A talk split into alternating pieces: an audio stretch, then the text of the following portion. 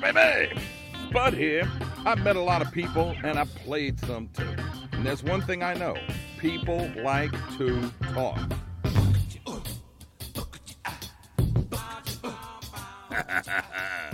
it's the Spudcast. That's where you at. Hey, way up, baby.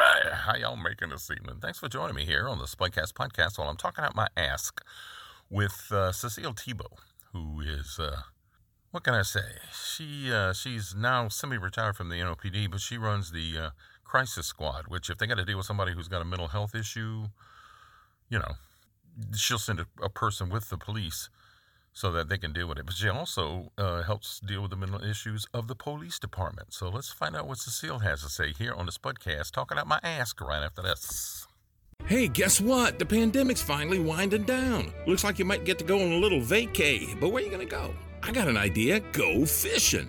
Get yourself a licensed and insured fishing guide at lasaltwater.com. They got a guide for everything and every place inshore fishing, offshore fishing, fly fishing, kayak fishing, bow fishing, you name it fishing. At lasaltwater.com, there's pictures and videos of all the happy fishermen and women and kids. And don't be the one that got away. Go to lasaltwater.com and book your charter today. Uh oh, that doesn't sound too good. You better start filling sandbags. Oh, wait, you don't have to do that anymore because you have the home team advantage. You called Home Team Elevation at 504 3011 222 and you got your home lifted above the flood. No more worries for you. What about your mama's house or your uncles or your brothers? Home Team is ready to lift their spirits even higher than your home. Get the Home Team advantage by calling 504 3011 222 or go to HomeTeamElevation.com. Do you know what it means to miss New Orleans? The next time you have to travel, take along a couple of pounds of parish coffee, and you won't be missing New Orleans for long. Brewed right here in the land of coffee lovers, Parish Coffee has the taste you're looking for. From dark roast to coffee and chicory to flavored coffees like Bananas Foster or Bourbon Pecan, French Vanilla or King Cake, or you name it, Parish Coffee has a flavor just right for you. Look for the bright purple bag in the coffee aisle of your favorite market. Or order it online, have it sent right to your door. What a perfect gift for any coffee aficionado. Sip the soul of New Orleans in every cup of parish coffee.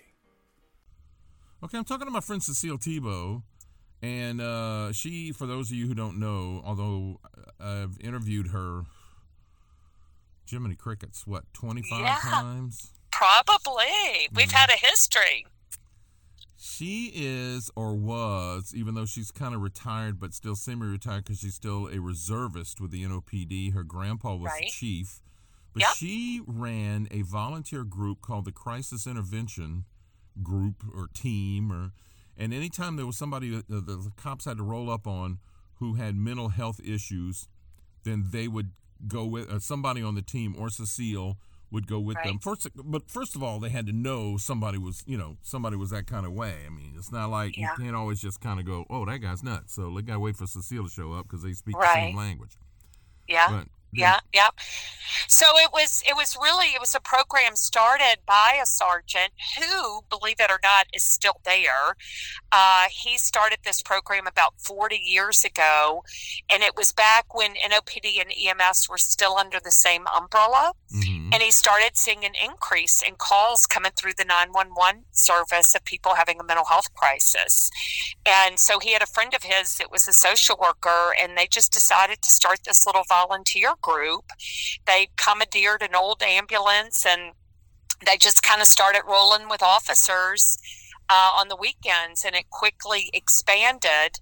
So when I started uh, with them, I actually started as a volunteer. That was 20 years ago, and uh, and then right before Katrina, I was hired as the administrator, and and we were staffed with volunteers. We had about 50, 50 people strong, and it was really cool because a lot of the volunteers they came from all walks of life, but primarily they shared the common thread of having a family member with mental illness. So they kind of got it, they understood it. Mhm.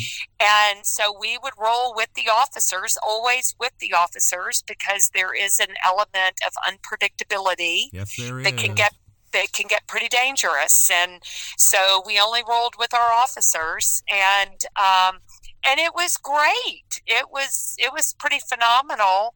Um, I after about ten years of doing that, I did retire, and then I came back to NOPD. I guess it was about eight years ago to start a mental health program for the officers, which was phenomenal. Just an in-house yeah. mental yeah. health place for officers to come to. Now, and a lot then, of people don't realize how you know the stress that they're under, the suicide rate of police officers. They don't, yeah. And after Katrina yep. and the PTSD that officers deal with, and you know that because everybody's what, uh, what do you want a robot? You expect them to be compassionate, you expect them to be stern, you expect you expect them to be yeah. everything that you don't expect yourself to be, and yep. you also expect them to sit there and and take your your uh, abuse out on. Yeah, they're pr- they're pretty resilient folks, but I do always say put putting on a uniform doesn't take away the humanness of a person. They they do have emotions, and this is this is an a, probably the most difficult career I think one could choose because you really are getting stress on every possible angle. You know, just the stress of the job, the stress of the media, the stress mm-hmm. of the public, the financial stress, family stress, which we all have but theirs really gets compounded, and uh, and certainly these past couple of years, that's been amplified uh, a thousand times over. Hmm. So I'm super stoked that that New Orleans does offer a, a, place for them to come to, um, and it was it was for officers and their family members, right? So well, when it, they when have to have something like that anyway, especially for family members, because you like right. you said before, and all the cops got to do this, but you got family members going you know yep. every day i don't know if you're going to come home yep and every day i mean you you get paid crap and right. half the time you know you you got to spend it's like school teachers they so many of them spend money out their own pockets to bring in school supplies. Well you know cops got to do a lot of that stuff is yeah. that in the back you know, the trunks of their car are hanging off their belts of stuff that they bought themselves. And it's like they don't make a, a whole lot of money to begin with. Right.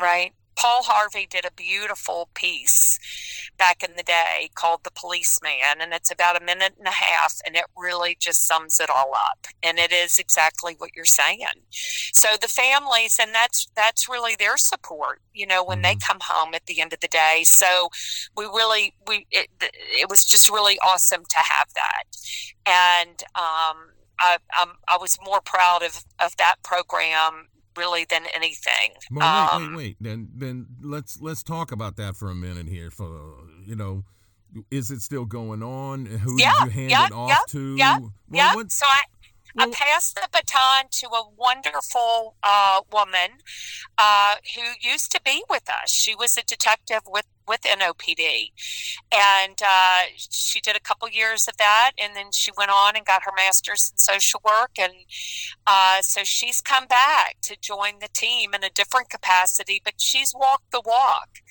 and so I mean, I did to some degree because I was out on the streets for 10 years with the crisis unit, but that was just one set of calls. You mm-hmm. know, there's a whole other bunch of stuff. Well, yeah. And, and I mean, I remember you and I having conversations about, you know, like uh, I, one thing that just sticks out in my mind is that guy who was surrounded by like five or six officers and he had a knife and he kept lunging at all of them and he ended up getting shot. And it's like, people go, well, I couldn't believe you. You couldn't do. I'm going, you know what? There ain't a cop out there called on to take a bullet or a stabbing. And and yeah. I mean, frankly, could they have rushed him? Yeah, maybe so. But I don't. I, you know what? Their their goal. They're thinking about their families. I want to go home. I don't want to yeah. get. I don't want to go home and and I don't want to go home hurt.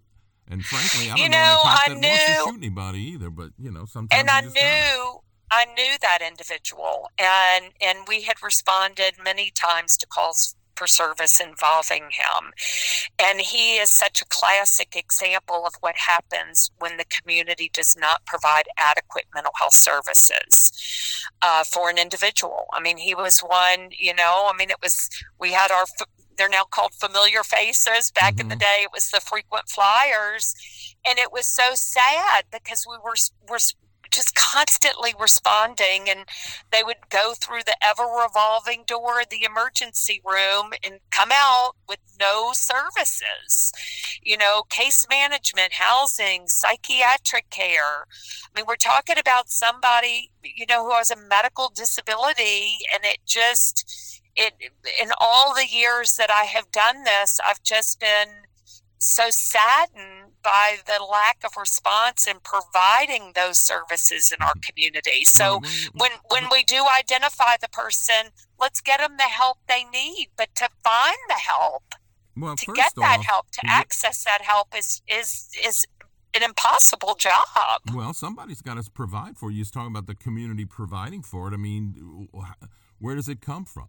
Where does it? Where where are the hospitals? Where's that big hospital that used to be on the North Shore? Because if somebody was at a problem, Gone. they take them to Gone. Mandeville. Gone. Yeah. New Orleans Adolescent Hospital was a beautiful facility that really had a lot of services for adolescents under one roof. Gone.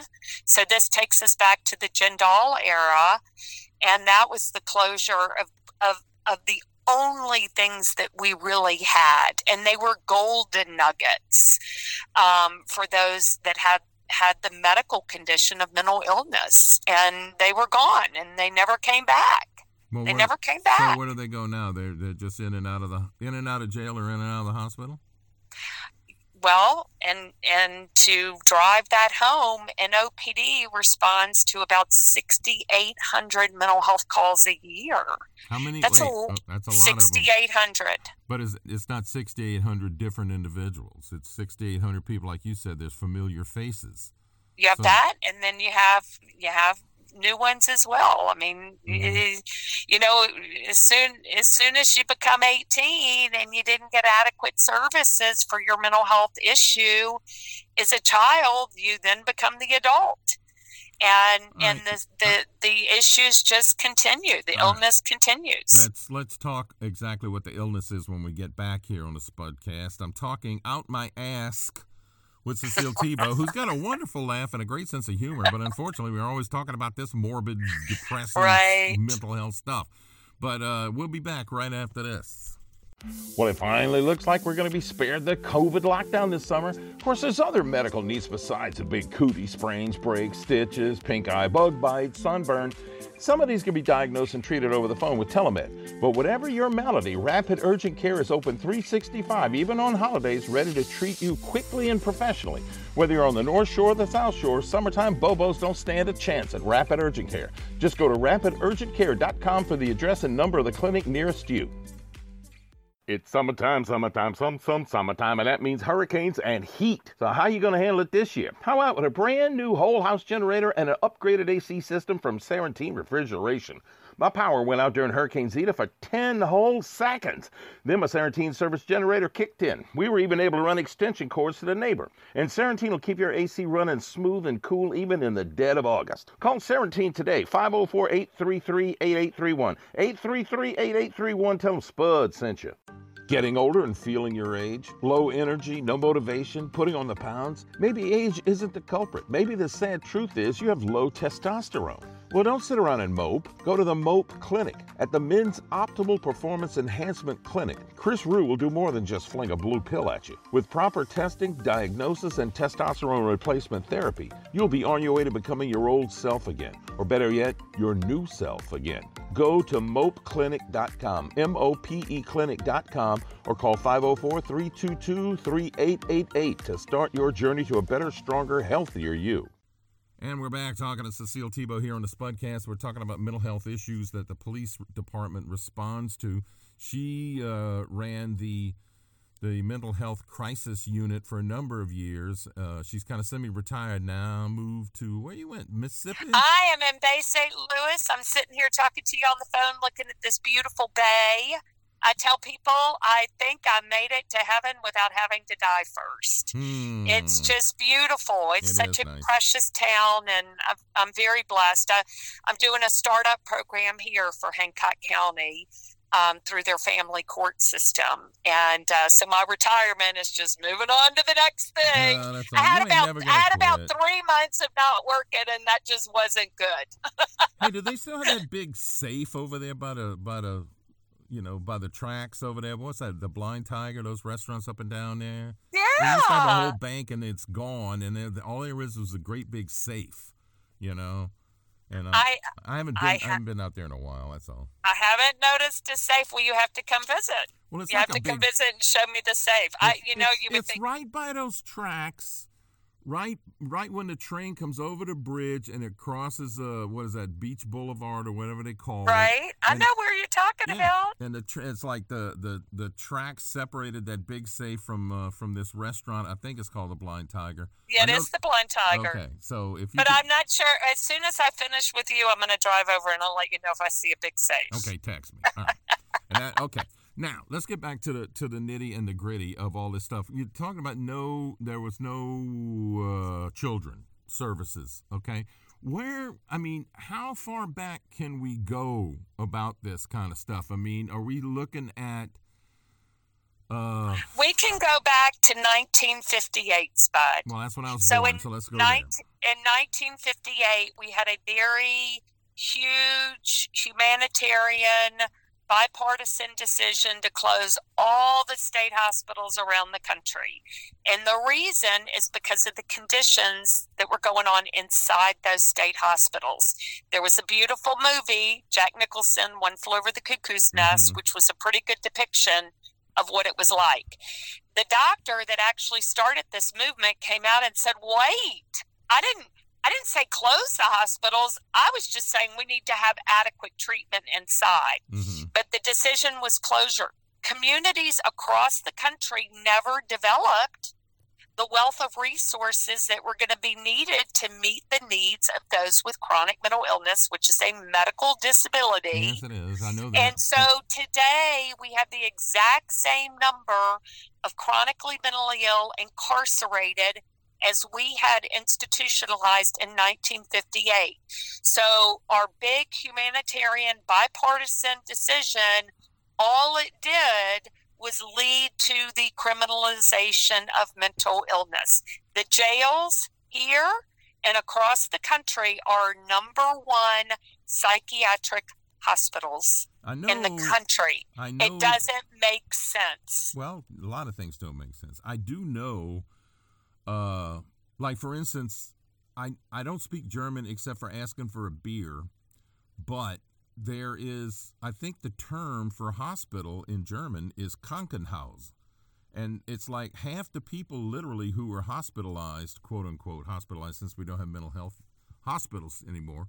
Right. Half the people in hospitals are in mental hospitals, and the Right. other half are in physical hospitals.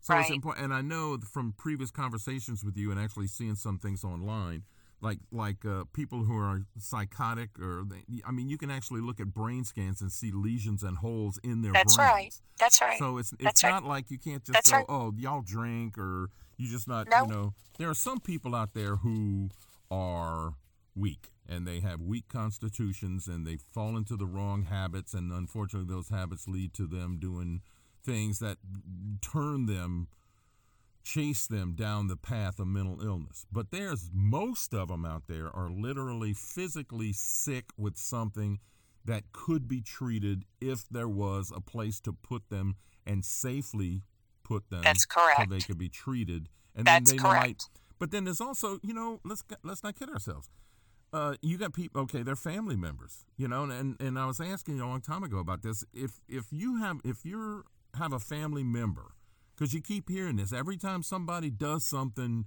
which seems heinous you know uh, they're oh well he has mental health issues. Well what did you do about it? What did you do about it as a family member who you expect me to do something about it? First things first is you know i take care of my own. Then i'll start helping you take care of yours. What do people do i mean there's a lot of people out there who can It barely is- afford to pay their is- rent but um, It is an exhausting journey for family members. It is exhausting because the resources are not there. You can't ask a family member to cure another family member's cancer, right? There are medical protocols to help somebody with cancer. It's the same thing. Yet, if the issue, if the medical issue is schizophrenia, bipolar disease, substance abuse disease. If that's the issue, the family has nowhere to go. They don't, there's nowhere to turn. Well, that's why I was asking you about this with the crisis unit that was there is this a crisis unit still exists and you're cranking one up in Hancock County is there a way for families to put their mentally ill family members on the list so that the next time like that like that familiar face guy that the y'all list show up to, to the list to where? well, I don't There's know. I mean, no to- at- At, the very least, for you to know that you know. no, no, no. So there's no there's no way to somebody go, okay, this person has been registered as he does legitimately have mental health issues, and if there's ever a 911 call call brought in to say this person such and they can pull him up and go oh well he's going to need crisis because So there is so Metropolitan Human Service District is our city's mental health umbrella for Orleans Parish. They receive all of the monies for outpatient services and they do host their own crisis unit, right? And it's excellent Mhm. but the funds are so limited that they are only able to respond on a minuscule scale Mhm. but th- those that are that are that are part or, or who have gotten engaged with metropolitan human service district there is some registry there they do you know there's there's a computer program on that particular person. Mhm. but that's only one leg to treatment right? That's only one leg. Some people have this disease on such a chronic level that they need acute long-term hospitalization. And and what is so sad to me is when we tell that person and we know that person is identified to having this illness to that degree we say to them we just they just get discharged from the hospital like sorry you know like mm-hmm. okay find your wait, way let me ask you it's this like saying to the quadriplegic, you're going to go, we understand you've got this disease, but we don't have any more wheelchairs. So you're going to have to go out there and do it without a wheelchair. We would never do that, but we do it every day to those with chronic mental illness. It happens every day. Does somebody have to commit a crime before they're even considered to be put in one of the few hospital beds for the mentally ill in this I mean you know I mean you see people who are found guilt uh, not guilty by reason of insanity but that don't mean they're going back on the streets they're going to go to Jackson the hospital in Jackson or Sure. another one you know do you have to are they Sure. arrested or I mean because somebody like you who have seen a whole bunch of people they can go in front of this metropolitan umbrella and say this guy really should be in in Jackson before somebody gets really hurt. Whew, boy, have I done that a thousand times over, Spud. Mhm. And it's sort of like, well, we can't really do anything until that happens. So somebody's going to have to get hurt. And Yes. The, and the and the uh, the mental Yes. ill patient might possibly get killed before they can Yes. put somebody. Well, I mean, you, Do we you- not see that all the time? I don't We know. see it all the time. That's we why I have called a, a dad a month ago that did and took an op- went and got order protective custody papers to get his son, his psychotic son, into the hospital for treatment. He went in, he was released, and he went home and he stabbed his father to death. Mhm. That is one of many, many stories. You were just talking about the the gentleman with the knife at the Walgreens on Yeah. St. Charles Avenue. His family tried so hard to get him care. He had already eh, been identified as having a high level of mental illness that can that can bring on aggressive behavior. All right, I got, I'm out of time, but let me ask you this. All right, if I if I understand completely, I think I do. The coroner is the person who actually has to sign commitment papers. That's that's Napoleonic law. Ah, We're so the it- only state Yeah. in the country. Well, then, yep. if we if we weren't in this state, would you be able to sign this paperwork working for the state? I mean, who should sign the commitment papers other than the coroner? And how often? When, and for instance, what could the family have done something with this guy? Go to the coroner and go. He must be committed because somebody. So you know, and that's a, I'm glad uh, that's an interesting point because I'm now in Mississippi, right? Mhm. And so I have just found out. So in Mississippi, if you need to have a loved one committed either for mental health or substance abuse, which was new to me because you cannot do OPC papers in New Orleans for substance abuse. You can here. You go to court, the person is served, they go in front of the judge, the judge is going to reprimand them to treatment, and then the judge is going to stay with oversight, is going to have oversight of that mm-hmm. individual for up to a year.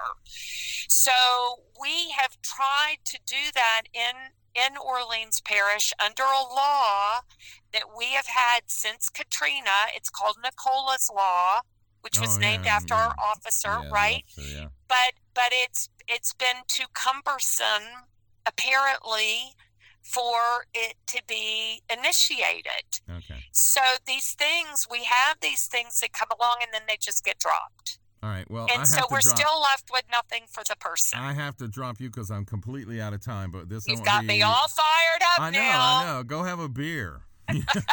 Go to the beach. I You're looking at the beautiful water. Go over there and have a good time. Cecile Tebo, thanks for thank taking you the Spud. time. Uh, thanks for thanks for highlighting this topic we Oh, need to I'll- do I'll- more of it I'll have you back on, but I got to go now. Anyway, All wrapping right, up the podcast right after this.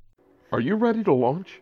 The American Space Alliance wants to accelerate and support space exploration for the benefit of all Americans, and not just for national pride. You know how many products are created by and for NASA that we use every day? Scratch resistant lenses, dust busters, LASIK eye surgery, solar cells, firefighting equipment, LEDs, insulin pumps. The list just keeps on growing, and it needs to keep on growing because the next generation of space exploration has arrived, and the American Space Alliance and NASA want you to be involved. You can follow ASA on Twitter, Facebook, Instagram, and YouTube. Go to exploreasa.org to find out more. Okay, Cecile Tebo. Uh, Semi retired over in Bay St. Louis. Hope you're enjoying yourself. In the meantime, though, thanks for joining me here on the Spudcast podcast. Uh, you can find this podcast on uh, Stitcher and Public Radio and Amazon Music and Google Podcasts and Spotify and Red Circle and on my Twitter page at SpudGotDad and on my Facebook page is Spud's Friends and Fans, John McConnell and the Big TZ. If you'd like to sponsor this podcast, or if you'd like me to produce a podcast for you, or else have it emailed directly to you, just let me know. Uh, you can contact me at the spudcastpodcast at gmail.com. In the meantime, thanks for joining me. See you guys tomorrow. Watch out for the crazies, but I'm a gone pecan.